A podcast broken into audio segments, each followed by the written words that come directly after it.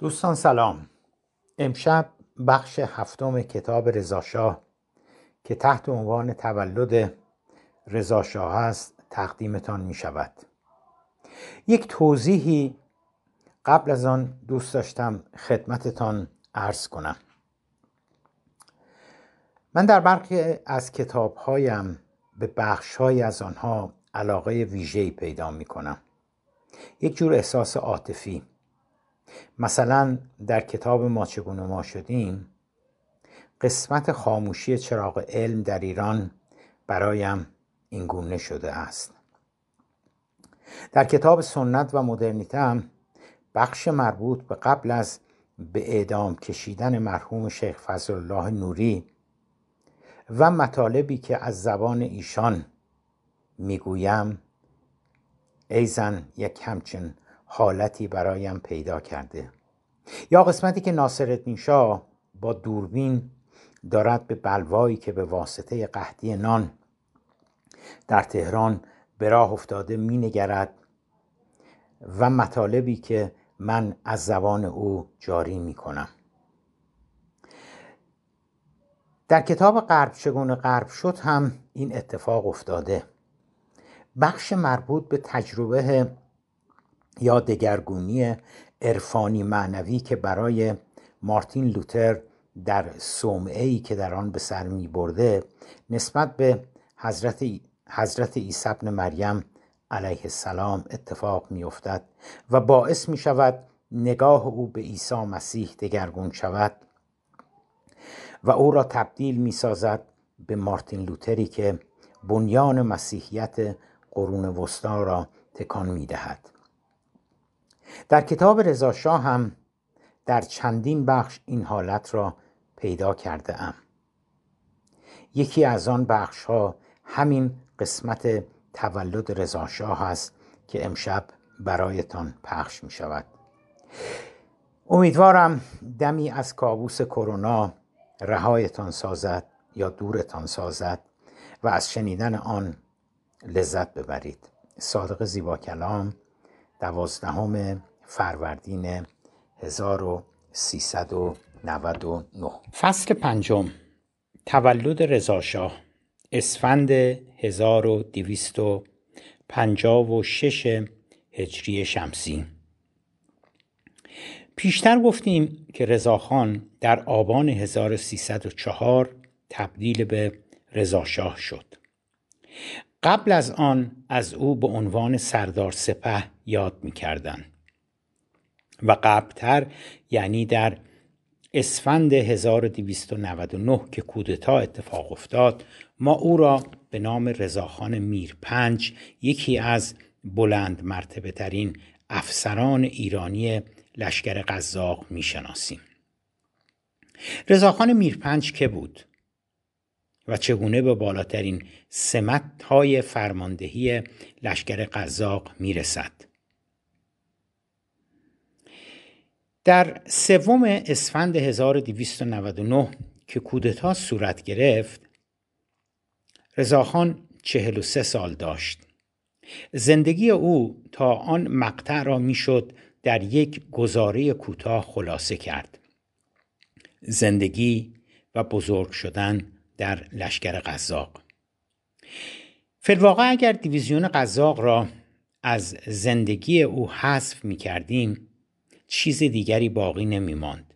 نه شغلی نه حرفه دیگری نه تحصیلاتی نه زندگی اجتماعی متنوعی نه تفریح و سرگرمی خاصی و نه حتی به شرحی که خواهیم دید خانواده‌ای که شامل پدر، مادر، خواهران و برادران باشد.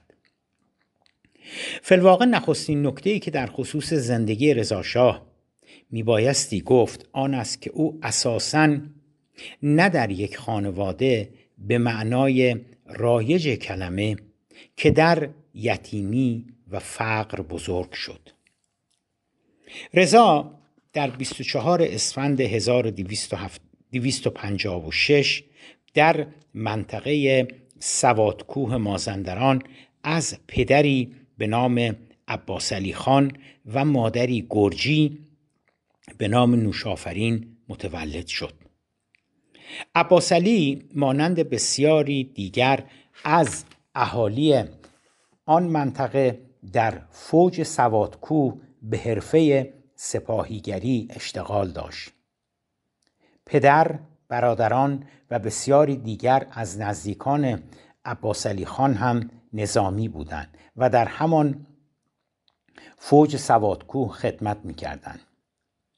پدر رضا با درجه نسبتا متوسط یاور که معادل سطوان امروزی است بازنشسته می شود و همانند بسیاری از سوادکوهی های دیگر بعد از بازنشستگی به روستایش آلاشت بازگشت تا در قطع زمینی که خریده بود به کشت و زرع بپردازد او از ازدواج اولش با یکی از بستگان خود سه دختر به نامهای خورشید، دودور و نبات داشت. عباسلی در سالهای آخر عمر بیمار می شود و برای درمان نزد یکی از همخدمتی هایش به نام علی خان حکیم در تهران می رود که جدای از حرفه نظام نظامیگری پزشک هم بود حکیم که از گرجی های مهاجر به شمار می رفت با توجه به دوستی دیرینش با پدر رضا او را در منزل خود جای می دهد و در آنجا به معالجهش مشغول می شود. در آنجا به نوشافرین خواهر 16 ساله حکیم علاقمند می شود و سرانجام با موافقت برادر این دو به رقم بیش از چهل سال اختلاف سنی ازدواج می کنند. عباس علی خان پس از بهبودی همراه با همسر جوان و جدیدش به آلاش باز می گردد. اما خانواده و بستگانش به واسطه گرجی بودن نوشافرین بنای بدرفتاری با او می‌گذارند. ظاهرا بر اساس سنت های منطقه از مردان انتظار می‌رفت فقط با زنان و دختران محلی ازدواج کنند. جپگیری در برابر عروس جوان نوشافرین اونچنان بالا می‌گیرد که عباس علی خان علی آقا برادر نوشافرین را که جوانی 19 ساله می بود برای مراقبت از همسرش از تهران به آلاشت می آورد. اما خود او مجددا به بستر بیماری می افتد.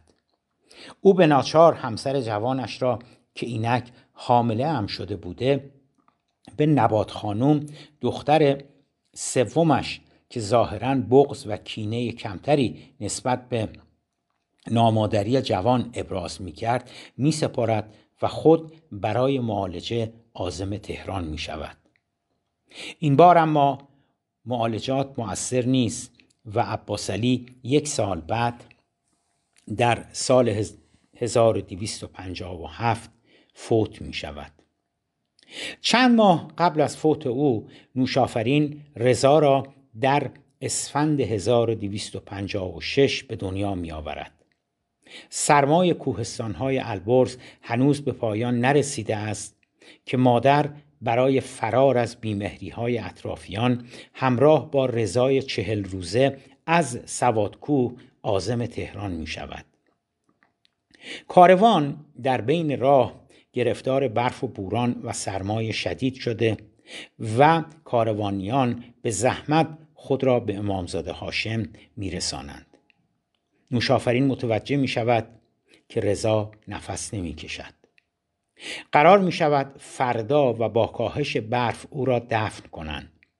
نوشافرین و دیگر کاروانیان جسد کودک سرمازده را در امامزاده هاشم باقی می‌گذارند و با روشنایی هوا به سمت تهران حرکت می کنند. پس از طی مسافتی مادر علا رقم مخالفت و اصرار دیگران تصمیم می‌گیرد که به کاروانسرا بازگردد و جسد فرزندش را با خود به تهران برده و, او را آنجا به خاک بسپارد. پس از بازگشت به کاروانسرا در میان بخت و ناباوری حاضرین رضا گریه می کند و معلوم می شود که سرمازدگی او را از پای در نیاورده و هنوز زنده است خود رضاشاه بعدها با نقل این داستان استدلال می کرد که عمرش به دنیا بوده تا به کشورش خدمت کند خواهران ناتنی رضا هر از گاهی به برادرشان سر می‌زدند و مواد غذایی و کمک های مالی برای او از آلاشت به تهران می آوردند یا می فرستادند. اما جدای از اینها او و مادرش را از دارایی های پدر محروم می کنند. تا آنکه سرانجام رضاخان قریب به چهل سال بعد زمانی که به مقام سردار سپه رسیده بوده به آلاشت باز میگردد و اموالش را پس می‌گیرد نوشافرین به همراه رضا در منظر برادر بزرگش یعنی همان حکیم علی خان حکیم زندگی می کند اما روزگارشان چندان مساعد نیست. حکیم مجددا ازدواج کرده است و همسر دومش چشم دیدن نوشافرین و نوزادش را ندارد. با رفتن دایی به آلمان برای تحصیل طب وضع نوشافرین بدتر هم می شود او با مردی گرجی ازدواج می کند که زندگی فقیرانه و محقری دارد. از بخت بد رضا مادرش هم در حالی که او هنوز هفت سالگی را به پایان نرسانده بر اثر تیفوس می میرد.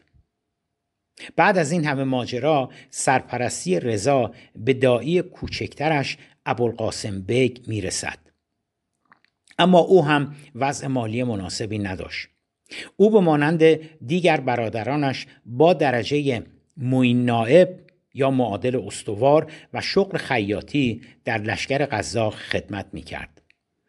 با توجه به اینکه ابوالقاسم بیگ فرزندی نداشت خواهرزادهاش رضا برایش همانند یک فرزند شد. هرچند فقر اجازه نمی‌داد امکانات چندانی برای خواهرزادهاش فراهم آورد. او حتی نتوانست رضا را به مدرسه بفرستد. روزها که دایی به غذاخانه می‌رفت رضا به ولگردی و بازی با کودکان همسن سال خودش در کوچه پس کوچه های سنگلنج تهران می پرداخت. به صورتی که به جای پدر و مادر، خواهر یا برادر، بزرگتر، اقوام و بستگان نزدیک و مهمتر از همه مدرسه و معلم رضای خردسال در حقیقت دست پرورده کوچه و خیابان بود تا اینکه به تدریج بزرگتر شد. از همان نوجوانی یک رشته خصوصیات در رضا قابل توجه بود. بیباکی، قلدری، ریاست طلبی، حرف نشنوی، پایبند نبودن به امور مذهبی، حرف رکیک زدن و رفتار لات معابانه داشتن از نظر فیزیکی هم رضا به تدریج قدی رشید، هیکلی مردانه، چشمانی نافذ و در مجموع شخصیتی بسیار توانمند پیدا کرد. به صورتی که می توانست به اصطلاح گلیمش را به تنهایی از آب بیرون بکشد. ویژگی مهمی که در جامعه ایران آن زمان آن هم برای یک نوجوان که خانواده و کسی را نداشت درسی هم نخوانده بود بسیار به درد می‌خورد رضا داشت کم کم وارد اجتماعی می‌شد که نه از ثبات و امنیت چندانی برخوردار بود و نه اثری از قانون در آن به چشم می‌خورد. جامعه ای که در آن زور و قدرت حرف اول را می‌زد. در چنین جامعه قلدری و تحول در چنین جامعه قلدری و تحور مهمترین ویژگی یا درستتر گفته باشیم ارزنده ترین دارایی رضای نوجوان به حساب می آمد. بعدها خواهیم دید که اتفاقا همین بیباکی که در بسیاری از موارد شانه به شانه قلدری و زورگویی می‌زد مهمترین عامل موفقیت رضا شد به بیان دیگر در سراسر زندگی رضا رضاخان میرپنج، سردار سپه و نهایتا رضاشاه کم نبودند مواردی که شجاعت و بیباکی او با زورگویی قلدری و یکدندگی در هم میآمیخت. هم به منظور جدا کردن رضا از ولگردی در کوچه و خیابان و هم برای یافتن یک کمک خرج ابوالقاسم بگ یعنی سرپرستش او را در دوازده سالگی با خود به قزاقخانه می‌برد. ولی با اینکه رضا هیکل درشتی دارد و خیلی از بزرگتر از سنش سنش نشان می‌داد متصدیان قزاخانه حاضر نشدند او را به کار بگیرند. دو سال بعد که جسه رضا بزرگتر هم شده بود داییش مجددا او را به قزاخانه می‌برد و این بار موفق می شود رضای چهارده ساله را به عنوان پادو و خدمتگار مشغول به کار کند.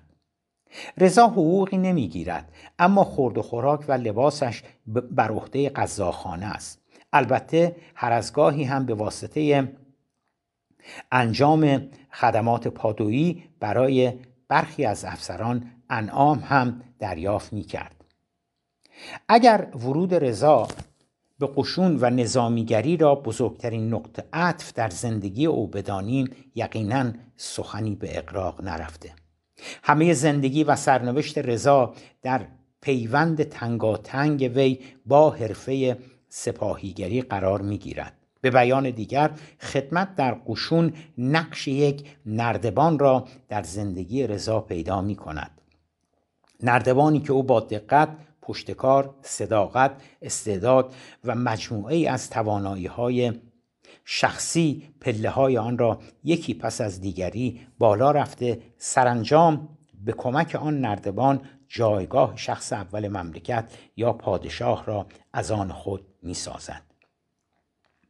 فلواقع ورق زدن پرونده حرفه‌ای او در قشون قزاق از روزی که در سال 1270 هجری شمسی دایی و سرپرستش او را به عنوان پادو وارد لشکر قزاق می کند تا زمانی که به مقام فرماندهی لشکر قزاق و نهایتا بالاترین مقام نظامی کشور می رسد مبین این واقعیت است که اگر او به جایی رسید تمام ترقیش را مدیون تلاش استعداد و پشتکار شخصی خودش بود. و الا دیدیم که او نه سوادی داشت نه از خانواده برجسته و اشرافی بود نه دربار از وی پشتیبانی می‌کرد نه سفارتخانه های انگلستان یا روسیه هوای او را داشتند البته بگذاریم که روایت حکومتی غیر از این عقیده را تبلیغ می کند و انگلیسی ها را و فراماسونری را عامل و پشتیبان وی می دانند. اما واقعیت آن است که نه رجال و اشراف حمایتش می کردند نه ثروتمند بود نه برای پیشرفت و ارتقاء نظامی خود هزینه می کرد که نمی توانست عملا هزینه بکند و نه هیچ ابزار و وسیله دیگری در اختیار داشت تا برای پیشرفت آن را به کار گیرد.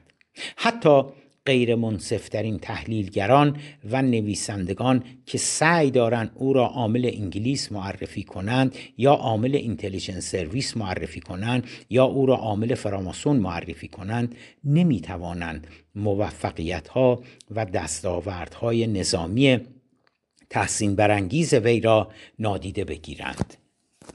دیدیم که رضا در خانواده بسیار فقیر متولد می شود پدر قبل از به دنیا آمدن او فوت می شود و مادرش هم در سن هفت سالگی از دنیا می رود و رضا را داییش که در حقیقت کار خیاطی می کرد در لشکر قزاق بزرگ می کند آنان آنقدر فقیر بودند که رضا حتی به مدرسه هم نمی تواند برود.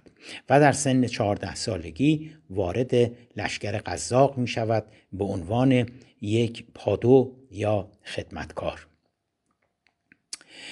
عامل دومی که باعث می شود پیوستن رضا به قشون را مهمترین نقطه عطف در زندگی او به شمار آوریم. آن بود که لشکر قزاق شاید در آن مقطع یعنی اوایل قرن بیستم از معدود سازمان ها و نهادهای حرفه‌ای و اجتماعی در ایران به حساب می آمد که در آن شایسته سالاری حرف اول را می‌زد و ترقی نیروهایش و ابواب جمعیش تا حدود زیادی در گرو استعداد و توانایی های فردی می بود حالان که در سایر بخشهای جامعه ایران آن روز تعلق فرد به این یا آن طبقه این خاندان یا آن یکی این خاندان اشراف یا دربار عامل اصلی پیشرفت و ترقی شمرده می‌شد. اگر رضای چهارده ساله به جای لشکر قزاق فلمثل وارد وزارت خارجه عدلیه دربار یا هر نهاد دیگری می‌شد با توجه به عقبه اجتماعیش احتمال اینکه می توانست بدرخشد و به جایی برسد خیلی کم بود بعد از زنده ماندنش در برف و سرمای امامزاده هاشم این دومین معجزه زندگی رضا به حساب می آمد. او بدون آنکه خودش یا سرپرستش خبر داشته باشند به جایی قدم گذارده بود که به وی اجازه می‌داد تمامی استعدادها و توانایی‌های شخصیتی و حرفیش را ظاهر کند و به کمک آنها با موفقیت از نردبان ترقی بالا رود. خصوصیات و خلقیات شخصیتی وی باعث پیشرفت و درخشش رضا در قشون شد. در یک کلام به نظر می رسید خداوند او را برای نظامیگری خلق کرده است.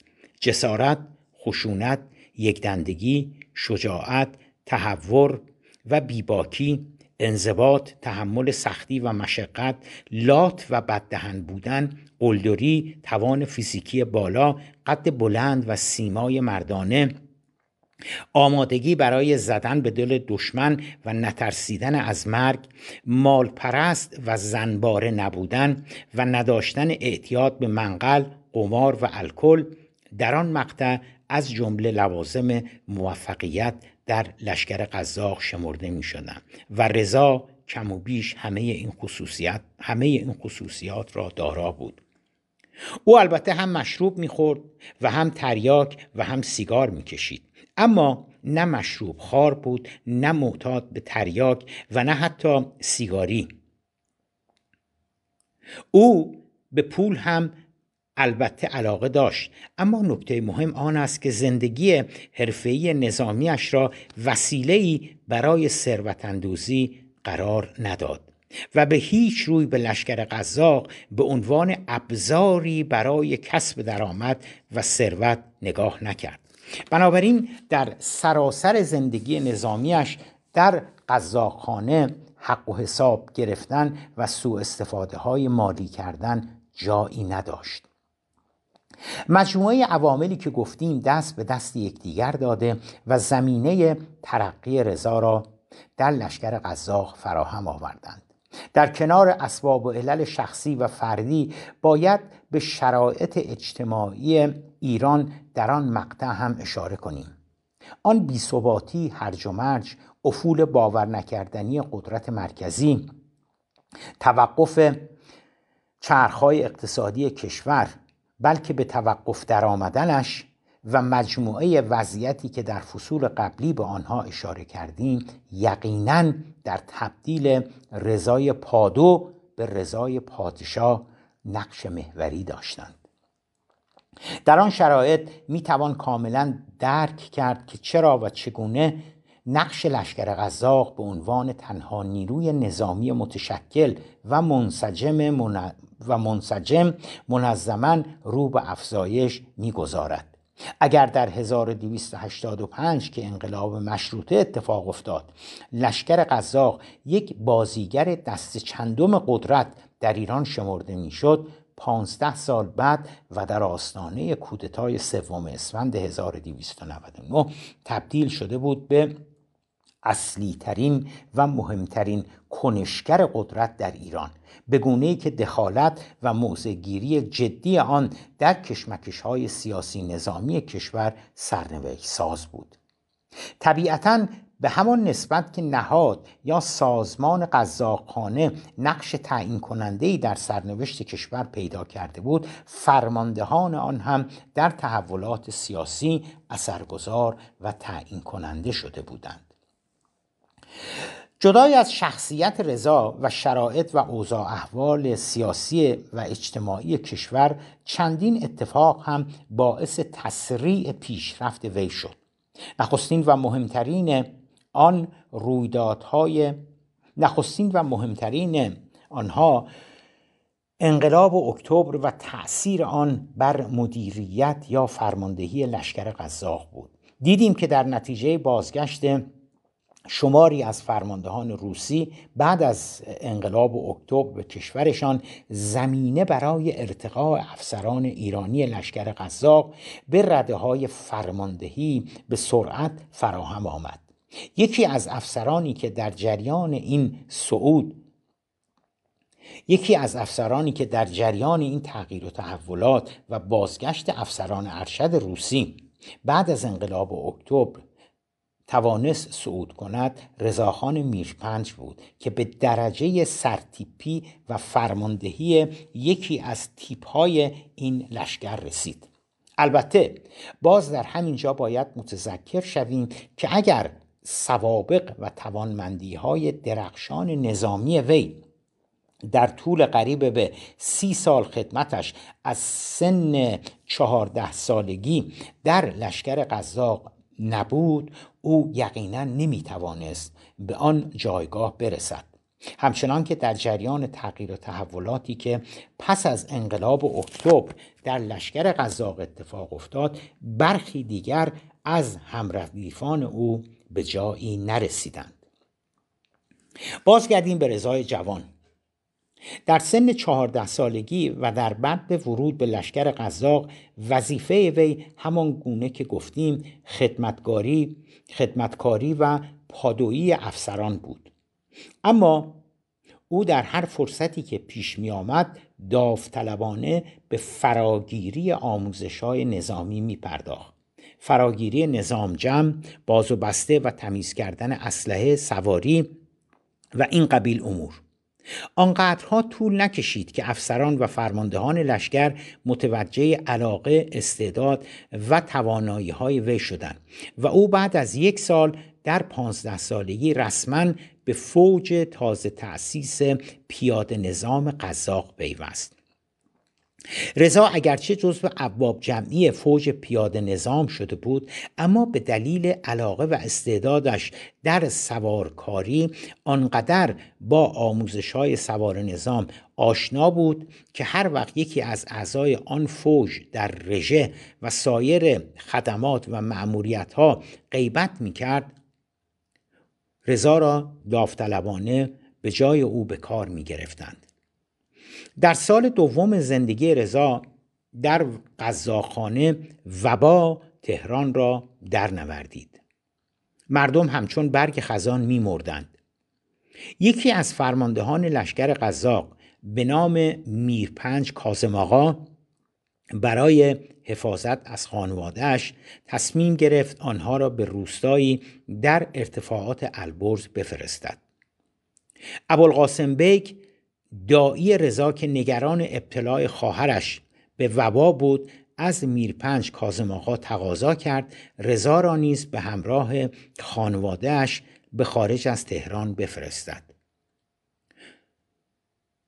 میرپنج کازم آقا همان تقاضا را میپذیرد و در حقیقت برای مواظبت از خانوادهش وی را همراه آنان می کند.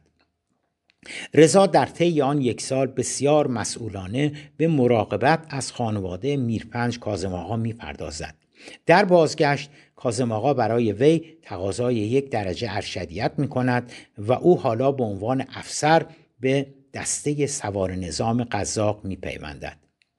دومین واقعی مهم برای رضای جوان که حالا افسر شده است یک سال بعد روی می دهد.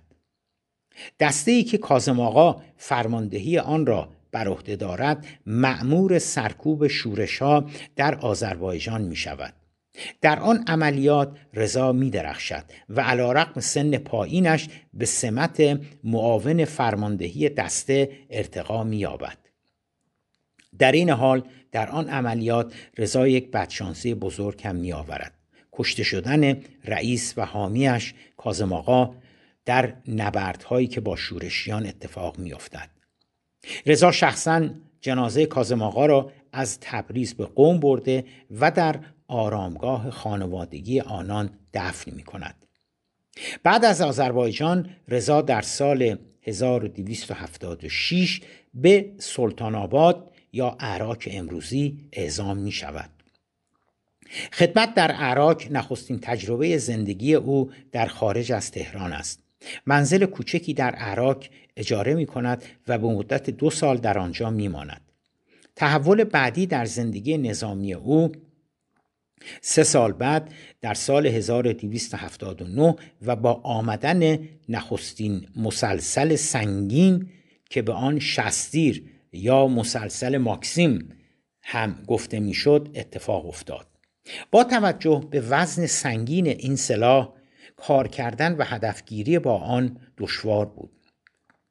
رضا که به عنوان یکی از افسران قذاق برای آموزش شستیر انتخاب شده است کار کردن با آن را چنان کامل از, از مربیان اتریشی و آلمانی فرا می‌گیرد که آنها آموزش شستیر را عملا دیگر به وی واگذار می کنند و خودش هم به عنوان رضا شستیری معروف می شود در سال 1281 و در سن 25 سالگی رضا به درجه موین نایبی که معادل سطوان یکمی است ارتقا می یابد و در همان سال معمول به خدمت در خراسان می شود در آنجا رضا به واسطه آرام کردن شورش ترکمنها با یک درجه ارتقا ارتقا می گیرد و در سال 1284 به درجه نایب که معادل سروان امروزی می باشد می رسد. او سپس از خراسان به گرگان منتقل می شود و در آنجا نیز درگیر, درگیر و وارد یک رشته عملیات نظامی می شود پس از اتمام مأموریت گرگان او به تهران انتقال می یابد اما نه برای امور نظامی بلکه برای مراقبت از سفارتخانه های خارجی. با از بین رفتن ثبات سیاسی و افزایش هرج و مرج بعد از انقلاب مشروطه یعنی در سال 1285 سفارتخانه های خارجی از دولت ایران تقاضای حفاظت می کردن. تنها نیروی مناسب هم به تب لشکر قزاق بود فرماندهی لشکر قزاق امور حفاظت از سفارتخانه های خارجی را به کاپیتان کازم خان رئیس واحدی که رضاخان در آن خدمت می کرد سپرده بود.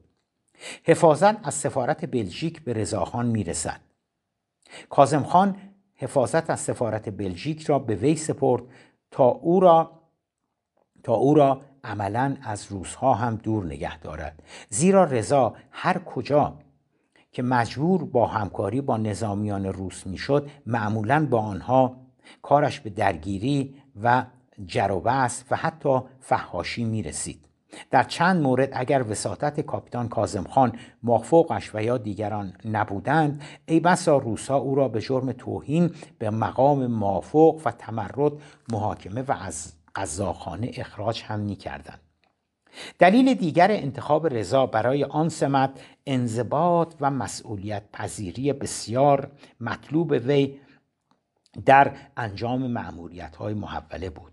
او به مدت یک سال مسئولیت حفاظت از سفارت بلژیک را با رضایت کامل مقامات بلژیکی به انجام میرساند و سپس در اوایل سال 1287 دو سال بعد از انقلاب مشروطه بلژیکی ها وی را به مسئولان سفارت آلمان پیشنهاد کردند تا عهدهدار حفاظت از آنجا شود. مقامات سفارت آلمان نیز رضایت زیادی از رضا ابراز می کنند و با توجه به اینکه کشور در جنگ داخلی میان مشروط خواهان و طرفداران محمد علی شاه فرو رفته بود اهمیت مراقبت از سفارتخانه های مهم اروپایی امری خطیر به شمار می آمد. به تدریج تمام ورود و خروج و تأمین مایحتاج سفارت آلمان بر عهده رضا گذارده می شود. رضا هر قدر از روزها بغض و کینه داشت در عوض نسبت به بلژیکی ها و آلمانی ها حسن سلوک و احترام متقابل پیدا کرده بود رضایت سفرای بلژیک و آلمان از خدمات رضاخان باعث شد که او یک درجه دیگر هم بگیرد و حالا نایب اول یا معادل سرگرد شده بود.